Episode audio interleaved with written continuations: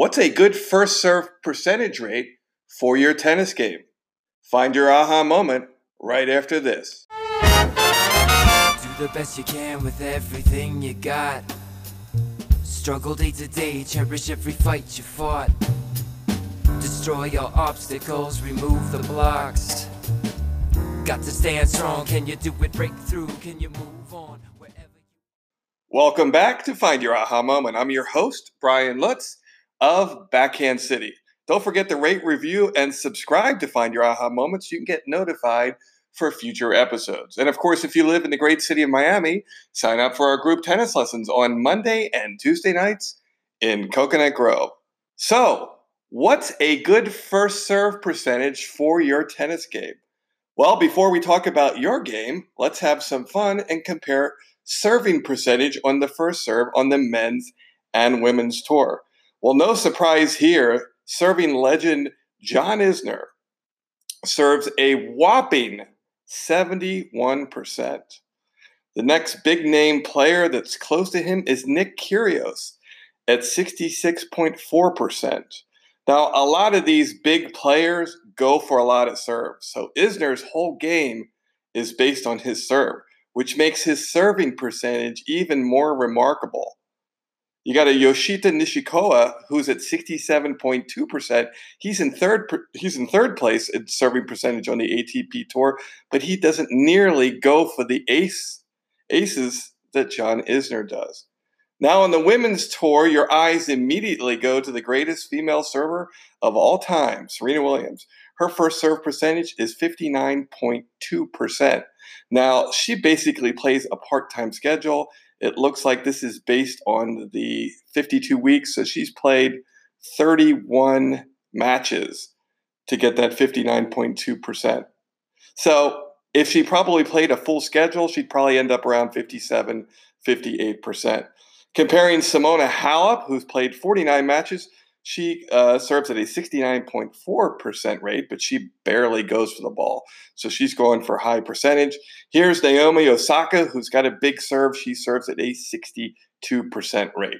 So this leads us back to our question What should your first serve percentage rate be? Well, depending on your level of play, it should be anywhere between 60 and 80%. But I'm going to break it down. Let's say that you're a 3 5 4 0 tennis player if you're at this level in practice, you should be serving eight out of 10 balls in as a first serve. And the reason being is there's not a lot of pressure. If you're not able to do this, you need to either slow your serve down, take a lesson, or just maybe stop aiming for the line so much. One of the chief culprits to this is not having enough topspin on your serve. Now, what should you be serving in a tennis match? Well, a recreational player should be anywhere between 55 and 60%.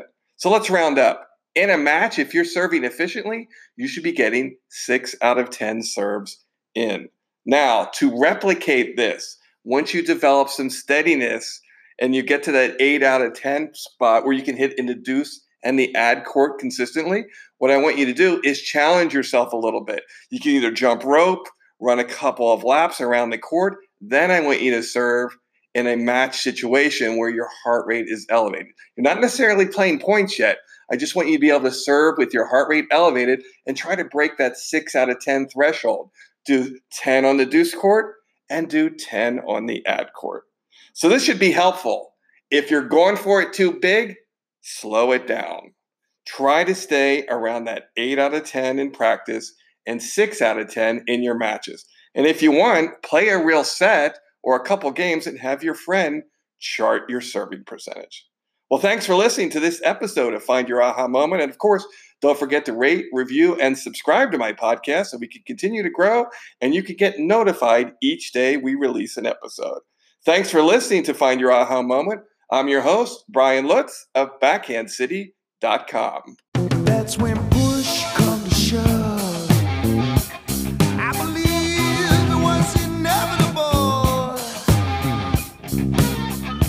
That's when push come to shove. Could this be the one that got away? I get the message. Guess I knew it all along.